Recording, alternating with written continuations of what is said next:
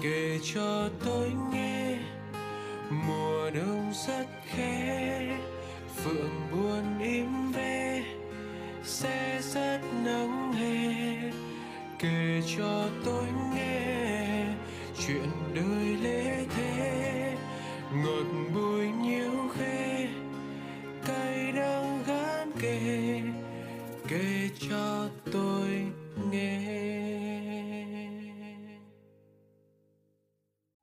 thính giả đã và đang theo dõi nội dung của anh trên Spotify. Em hiện là một người định cư ở Sacramento, Cali, Mỹ. Em đã nghe những câu chuyện và những lời khuyên từ anh. Nó làm em cảm thấy ấm lòng rất nhiều và em cũng muốn chia sẻ câu chuyện của bản thân cho anh. Nếu có thể lên radio, em mong có thể nghe được những lời khuyên từ anh. Em là một chàng trai qua Mỹ định cư năm 21 tuổi và người bạn đầu tiên của em ở đây cũng là mối tình đầu của em. Em thực sự rất hạnh phúc và vui vẻ với 9 tháng đi cạnh bên em ấy. Không có xe. Ngày hôm nay sẽ hơi khác một chút, đó là chúng ta sẽ không bắt đầu số radio này bằng những lời chào quen thuộc nữa mà các bạn đã được nghe một đoạn radio. Các bạn có thấy đoạn radio này quen thuộc không? Thật ra chính mình cũng không dám khẳng định là mình nhớ đoạn radio này dù cho mình là người thực hiện nó cho đến khi mình nhận được một lá thư mới nhắc nhớ về nó. Đoạn radio trên trích trong lá thư số 2 của tập phát sóng thứ 63 mà mình đã cho lên sóng gần 2 năm trước. Lá thư ấy là tâm sự của một chàng trai trên đất Mỹ trong những năm tháng còn dịch dã.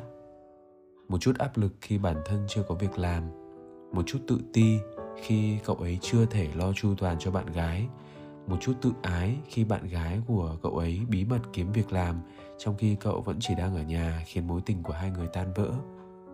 Sở dĩ ngày hôm nay mình mở đầu số phát sóng mới bằng đoạn radio này vì có một lá thư nhỏ đã gửi đến mình hồi đáp lại chính số radio mình vừa mới phát lại ở trên kia. Ngày 27 tháng 7 vừa rồi, mình nhận được lá thư của chính người bạn gái trong câu chuyện của bạn nam kia. Bởi sau 2 năm, bạn nữ ấy mới nghe được những tâm sự mà người cũ gửi đến mình, để rồi bạn ấy có những tâm sự đầy bâng khuâng trước khi đến với lá thư chính của ngày hôm nay, chúng ta hãy cùng lắng nghe tâm sự ngắn của người bạn ấy nhé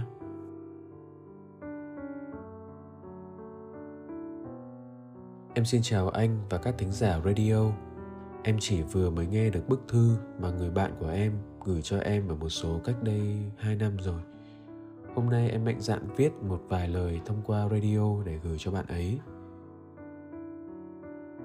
Sữa à, Sữa có đang còn nghe podcast này không? Đến tận bây giờ tớ mới nghe được bức thư mà cậu gửi. Bởi vì tớ biết xác suất gặp cậu ở đất Mỹ này rất thấp, nên tớ đã rất dằn vặt khi bỏ lỡ cơ hội để nói chuyện với cậu hôm đó. Có thể đã quá muộn màng, nhưng tớ thành thực xin lỗi cậu từ tận đáy lòng này.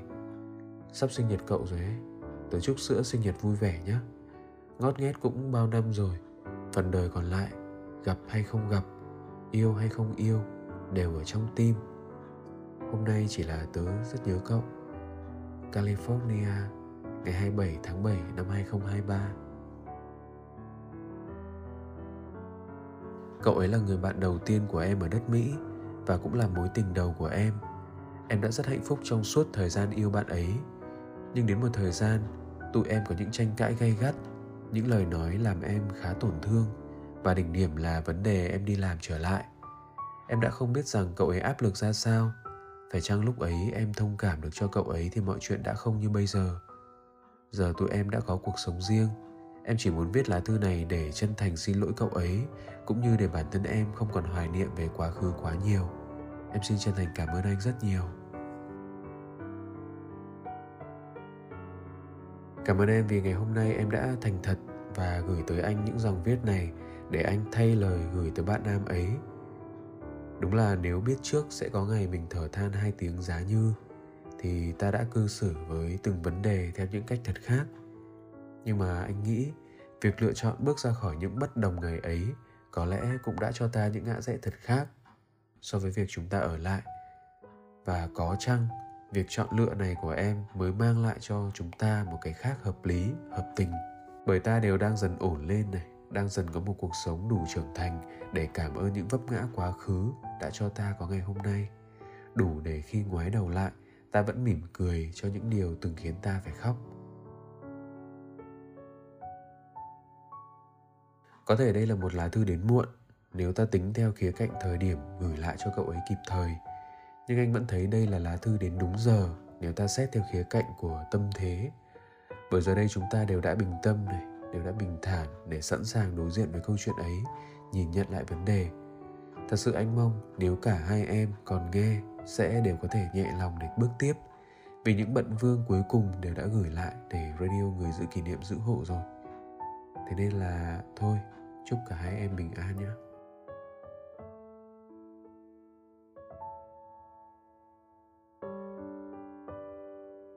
Và ngay bây giờ, chúng ta hãy cùng lắng nghe lá thư chính của buổi tối ngày hôm nay. Mình nhận ra là gần đây chúng ta dõi theo những lá thư về tình yêu quá nhiều rồi.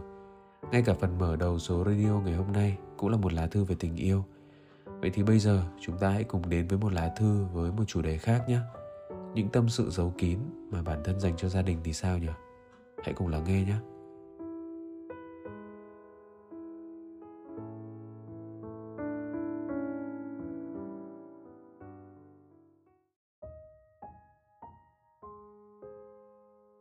Xin chào radio ạ. Em theo dõi kênh podcast của mình từ rất lâu rồi, khi mà kênh chỉ mới khoảng hơn 30 tập. Radio của mình thực sự khiến em cảm thấy được chữa lành rất nhiều ạ. Em chưa từng nghĩ mình sẽ có ngày gửi tới radio một bức thư, nhưng từ ngày hôm nay, em mới chợt nhận ra rằng chính mình cũng có những tâm sự không thể nói cho ai nghe và nhớ đến radio. Em xin được phép giấu tên ạ. Em năm nay chỉ mới 14 tuổi. Lúc em gửi lá thư này là vào vài tuần trước – khi vào năm học lớp 9 của mình ạ. Đối với em, năm học này sẽ là một năm vô cùng áp lực vì em sẽ phải thi chuyển cấp, nhưng một vấn đề khác khiến em cũng vô cùng stress chính là về vấn đề tiền bạc ạ. Nhà em làm về kinh doanh nên số tiền kiếm được cũng lên xuống khá thất thường ạ. Nhưng trước mùa dịch Covid, nhà em buôn bán khá tốt, có của ăn, của dư, thậm chí còn để được đủ tiền cho chị em học đại học. Nhưng vì một biến cố mà nhà em bị mất gần hết số tiền đó. Mùa dịch cũng ập tới bất chợt, dù nhà em cũng khá may mắn vì vẫn đủ tiền để dùng, nhưng sau khi kết thúc mùa dịch đó thì công việc của nhà em đi xuống hẳn, mà em lại vừa chuẩn bị lên lớp 9 nên tiền đi học thêm của em lại khá nhiều. Dù nhà em vẫn có thể trả nhưng em sợ rằng vào năm học em lại phải đóng nhiều tiền hơn thế. Em hiện đang rất áp lực về hai vấn đề học và tiền ạ. Em thật sự rất muốn đi học để có thêm nhiều kiến thức cũng như đậu vào ngôi trường em mong muốn chính cả nhà em cũng đều muốn em vào ngôi trường đó. Dẫn đến việc em bị áp lực vì sợ làm cả nhà thất vọng ạ. Dù em đã nhiều lần cố gắng dặn lòng rằng nếu rớt thì em sẽ học trường khác nhưng tảng đá đè nặng trong lòng em chẳng vơi đi chút nào. Em cũng được xem là học khá giỏi trong lớp khi chưa bao giờ rời khỏi top 3 nhưng em luôn thấy rằng mình vẫn còn rất nhiều điểm yếu. Em nghĩ tâm lý áp lực của em được hình thành bởi bên trong em không muốn những người xung quanh thấy thất vọng về mình. Bởi khi lên lớp 6, nhà em từng trêu rằng dáng tí nữa là được rồi, sao không cố thêm tí đi? Em biết đó cũng chỉ là những lời nói bông đùa thôi, nhưng chính những lời nói đó đã tạo cho em áp lực rất lớn. Em lại càng cố gắng hơn để không ai có thể nói những lời đó với em nữa. Thế nên em đã có thể thức tới 2-3 giờ sáng để học bài, rồi 6 giờ lại chuẩn bị đi học trên trường tiếp. Kết quả là năm lớp 8 chẳng ai có thể nói những lời nói mà em không thích nữa. Nhưng nó lại tạo cho em một thói quen sợ người khác thất vọng như thế hè này nhà em lại kinh doanh khá chậm nên kinh tế đã giảm đi khá mạnh. Em lại đi học thêm nhiều hơn để chuẩn bị cho kỳ thi tương lai nên tốn khá nhiều. Nhà em cũng rất áp lực về chuyện tiền bạc đấy ạ. Có những hôm nhìn vài tài khoản ngân hàng với số dư không quá nhiều làm em có những suy nghĩ như mình có nên nghỉ học môn này không nhỉ? Hay nghỉ môn kia? Em thật sự không thể nào ngừng suy nghĩ về những vấn đề này được ạ. Đến tận bây giờ khi gửi lá thư này, em cũng đã rất buồn và không biết mình nên làm gì nữa ạ. Em thấy chơi vơi lắm. Cả ngày chỉ biết đi học rồi về nhà lại học. Em biết mình cũng rất may mắn khi có cái ăn cái mặc, Ba mẹ đầy đủ. Nhưng thật sự trong khoảng thời gian này em rất rất mệt mỏi. Em nghĩ rằng nếu bức thư của em được phát sóng lên Thì sẽ có người bảo em là Đã có nhiều thứ như vậy rồi mà vẫn còn than vãn hay sao sao đó. Nhưng em chỉ muốn nói rằng Mỗi người, mỗi tình cảnh khác nhau và chỉ khi nằm trong trường hợp của nhau thì ta mới hiểu được ạ. Em rất cảm ơn radio đã lắng nghe những tâm sự nhỏ bé của em. Chúc radio ngày càng phát triển và được nhiều người biết đến ạ. Em xin cảm ơn.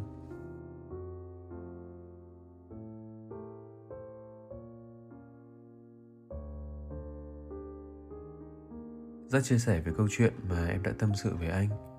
Nỗi băn khoăn của em thể hiện rằng em thực sự là một người con không chỉ có trách nhiệm với tương lai của em, mà còn có trách nhiệm với gia đình của em nữa. Này, điều đó khó đấy nhá, chứ không phải là dễ đâu. Bởi không phải ai lứa tuổi đấy cũng có những sự quan sát, những sự để ý đó dành cho gia đình đâu. Thế nên, hãy khoan vì quá căng thẳng mà có những suy nghĩ tiêu cực. Em hãy tự động viên mình rằng, em đã và đang trưởng thành hơn rất nhiều so với những người bạn bè đồng trang lứa đấy. Thế nên, tự tin lên để cùng anh vượt qua những nỗi băn khoăn này nhé em biết không? Một trong những vấn đề mà người trẻ chúng ta rất hay gặp, đó là chúng ta luôn luôn muốn có tất cả. Hay nói một cách rõ ràng hơn, chúng ta muốn tất cả mọi thứ đều dễ dàng với mình. Ta luôn kỳ vọng vào một viễn cảnh lý tưởng khi điều gì đó cũng thuận lợi với mình, dễ dàng với mình. Cũng dễ hiểu thôi. Có thể vì chúng ta quá nhỏ bé để tưởng tượng những điều ngang trái nào xảy ra trong tương lai vốn quá rộng lớn của mình hoặc ước mơ và những hy vọng về tương lai đang ngập tràn màu hồng, nên ta chưa sẵn sàng cho những vệt màu xám đen xảy đến. Ta chưa đủ bản lĩnh để đối mặt với những khó khăn bước đầu xảy đến với cuộc đời mình. Và có vẻ như em cũng đang gặp phải tình cảnh như vậy.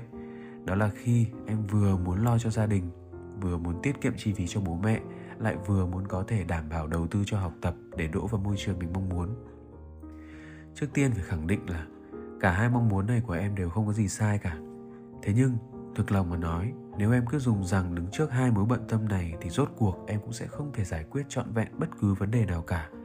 Em bắt buộc phải lựa chọn thôi.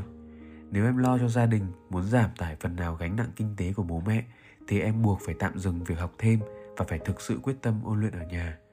Còn nếu em vẫn muốn đầu tư cho học tập, thì em buộc phải chấp nhận rằng mình vẫn tiếp tục tạm nhận sự hỗ trợ, tiền học của bố mẹ và cố gắng học tập thật tốt để bố mẹ thấy được khoản đầu tư đó của bố mẹ dành cho em thực sự có kết quả. Vấn đề là em phải cởi mở với sự chấp nhận đó, phải tháo bỏ định kiến của em về việc là em coi chính bản thân mình đang là một tác nhân khiến kinh tế gia đình thêm lao lực. Em phải đảm bảo với bản thân rằng đây là những khoản tiền đầu tư mà lại là đầu tư cho học tập thì chắc chắn không bao giờ là dư thừa cả. Đây là khoản đầu tư cho tương lai mà, chứ có phải là mình đổ tiền ra sông ra bể đâu. Em biết không? Khi mà nghe em kể ấy, thì anh thấy em là một người có trách nhiệm có ý chí. Vậy thì hoàn toàn có thể khẳng định rằng em sẽ luôn có những sự phấn đấu cho tương lai của mình trở nên tốt đẹp hơn. Đó chính là lời đảm bảo cho bố mẹ rằng những khoản đầu tư học tập không phải là sự phung phí. Em cứ nghĩ như vậy đi để bản thân mình yên tâm hơn. Thật ra trong câu chuyện này em biết vấn đề khúc mắc đang nằm ở đâu không? Chính là khoảng cách vô hình đang ngăn cản những suy tư giữa em và bố mẹ mình đấy. Em có nhận ra là mọi băn khoăn chăn trở mà em kể anh trong thư hoàn toàn đến từ góc nhìn của em, hoàn toàn diễn ra trong suy nghĩ của mình, em mà bố mẹ chưa một lần biết em chăn trở nhiều đến thế hay không. Và kể cả nhé bố mẹ em cũng thế. Họ chưa từng một lần tâm sự với em để cho em biết rằng họ thực sự khó khăn như thế nào, thực sự cần con cái hỗ trợ ra sao, ít nhất là về mặt tinh thần. Và điều đó khiến anh suy nghĩ rằng bản chất của vấn đề này thực chất lại nằm ở việc cả bố mẹ và em cần tâm sự thật lòng với nhau. Hãy một lần chia sẻ với bố mẹ những nỗi lo lắng này của mình và lắng nghe những lời phản hồi của bố mẹ. Mặc dù á, anh tin là dù em tâm sự những băn khoăn của em trong việc gia đình, kinh tế khó khăn, sợ việc đóng học phí ảnh hưởng đến tài chính gia đình, thì bố mẹ vẫn sẽ tiếp tục không thay đổi vẫn động viên em để em yên tâm học tập mà thôi thế nhưng quan trọng ở đây là cái tâm thế sẻ chia hai chiều đấy sẽ tạo cảm giác an tâm cho cả em, cả bố mẹ. Vì hai bên lúc đó sẽ thấu hiểu nhau hơn. Bố mẹ thì sẽ nhìn nhận em là một người con giàu trách nhiệm, để rồi càng tin yêu và cố gắng trong công việc. Còn em thì sẽ được giải tỏa những điều em băn khoăn bấy lâu ở trong lòng. Chưa kể rằng có thể em sẽ còn được nghe cả những lời động viên của bố mẹ để em yên tâm học hành nữa. Này, tự nhiên nhé khi mà nói đến đây thì anh lại nhớ đến một mẩu chuyện trong bộ truyện tranh kinh điển của tuổi thơ là Doraemon. Thôi anh cứ gọi Việt hóa các nhân vật trong bộ truyện ấy theo cách gọi huyền thoại ngày xưa của chúng ta vẫn gọi nhé. Là Doraemon, là Suka, vân vân đó. Thực ra mẩu chuyện mà anh chuẩn bị nhắc tới ấy, thì cũng không thực sự sát với câu chuyện của em đâu. Tuy nhiên trong đó có một ý mà anh thấy rất đúng. đó là mẩu chuyện khi mà Doraemon và Nobita trở về quá khứ vào cái đêm trước khi Suka cưới Nobita. Doraemon đã dùng một chiếc bảo bối có tên là sóng điện thành thật với lòng mình để giúp Suka chia sẻ những tâm sự thật lòng mà cô ấy giấu kín bấy lâu trong khoảnh khắc chia xa gia đình. Em đọc qua mẩu chuyện đấy chưa? Và có nhớ tình tiết sau đó không? Đó là Suka đã chạy lại bên bố, bật khóc và nói rằng con không lấy chồng nữa đâu vì cô ấy sợ bố ở nhà sẽ buồn cũng bởi cô ấy sợ rằng mình chưa làm được điều gì để đền đáp công ơn sinh dưỡng của bố mẹ và lúc ấy em có biết là bố Suka đã đáp lại điều gì không? Ba ấy đáp lại rằng Không đâu, con đã tặng cho bố mẹ rất nhiều món quà quý báu. Món quà đầu tiên chính là sự xuất hiện của con trên thế gian này. Rồi mỗi ngày qua đi là những ngày hạnh phúc Chính là món quà quý giá con dành tặng cho bố mẹ Những năm tháng đầy kỷ niệm. Dù bố có thấy buồn thì những kỷ niệm đó sẽ giúp bố ấm lòng trở lại. Đó em thấy không? Những người con vẫn hay lo lắng rằng chúng ta chẳng thể làm gì để báo đáp cha mẹ. Nhất là trong những tháng ngày chúng ta còn đi học, chưa thể có những thành tựu rõ ràng để đỡ đần gánh nặng cho cha mẹ. Thế nhưng, sự hiện diện của chúng ta trong cuộc đời này thực chất chính là nguồn động lực vĩ đại nhất để bố mẹ có thể nỗ lực cho sự nghiệp của họ, hay rộng hơn là cho sứ mệnh làm cha mẹ của họ rồi. Vậy nên, lo lắng là một chuyện, thế nhưng hãy động viên bản thân mình rằng chỉ cần em vẫn nỗ lực, vẫn cố gắng, vẫn là một người con ngoan, trò giỏi, có trách nhiệm với gia đình như thế này, là bố mẹ em đã đỡ đi rất nhiều phần gánh nặng rồi. Những thứ em có thể làm bây giờ là hỗ trợ bố mẹ thật nhiều về mặt tinh thần. Ví dụ như là nấu những bữa ăn thật ngon, pha những cốc nước mát, hỏi han bố mẹ nhiều hơn, kể những câu chuyện về trải nghiệm của bản thân để bố mẹ nghe, cho bố mẹ nghe. Đó là những điều khiến bố mẹ em cũng nhẹ lòng đi rất là nhiều đó. Vì đang thấy rằng em đang trưởng thành hơn rất là nhiều so với ngày còn bé rồi. Đó là lý do vì sao anh đặt tên tập này là ai cũng cần bảo bối sóng điện thành thật với lòng mình. Và chiếc bảo bối đó thực ra không phải là một thứ thần thông quảng đại nào đó đến từ thế giới diệu kỳ của Doraemon đâu, mà lại đến từ chính việc cởi mở lòng mình tự bản thân mỗi người. Mối quan hệ nào cũng vậy, hãy chân thành thành thật với bản thân, với mọi người xung quanh, để chúng ta lúc nào cũng nhẹ lòng và thành thơi nha. Chúc em sớm vượt qua được nỗi băn khoăn này. Tạm biệt em.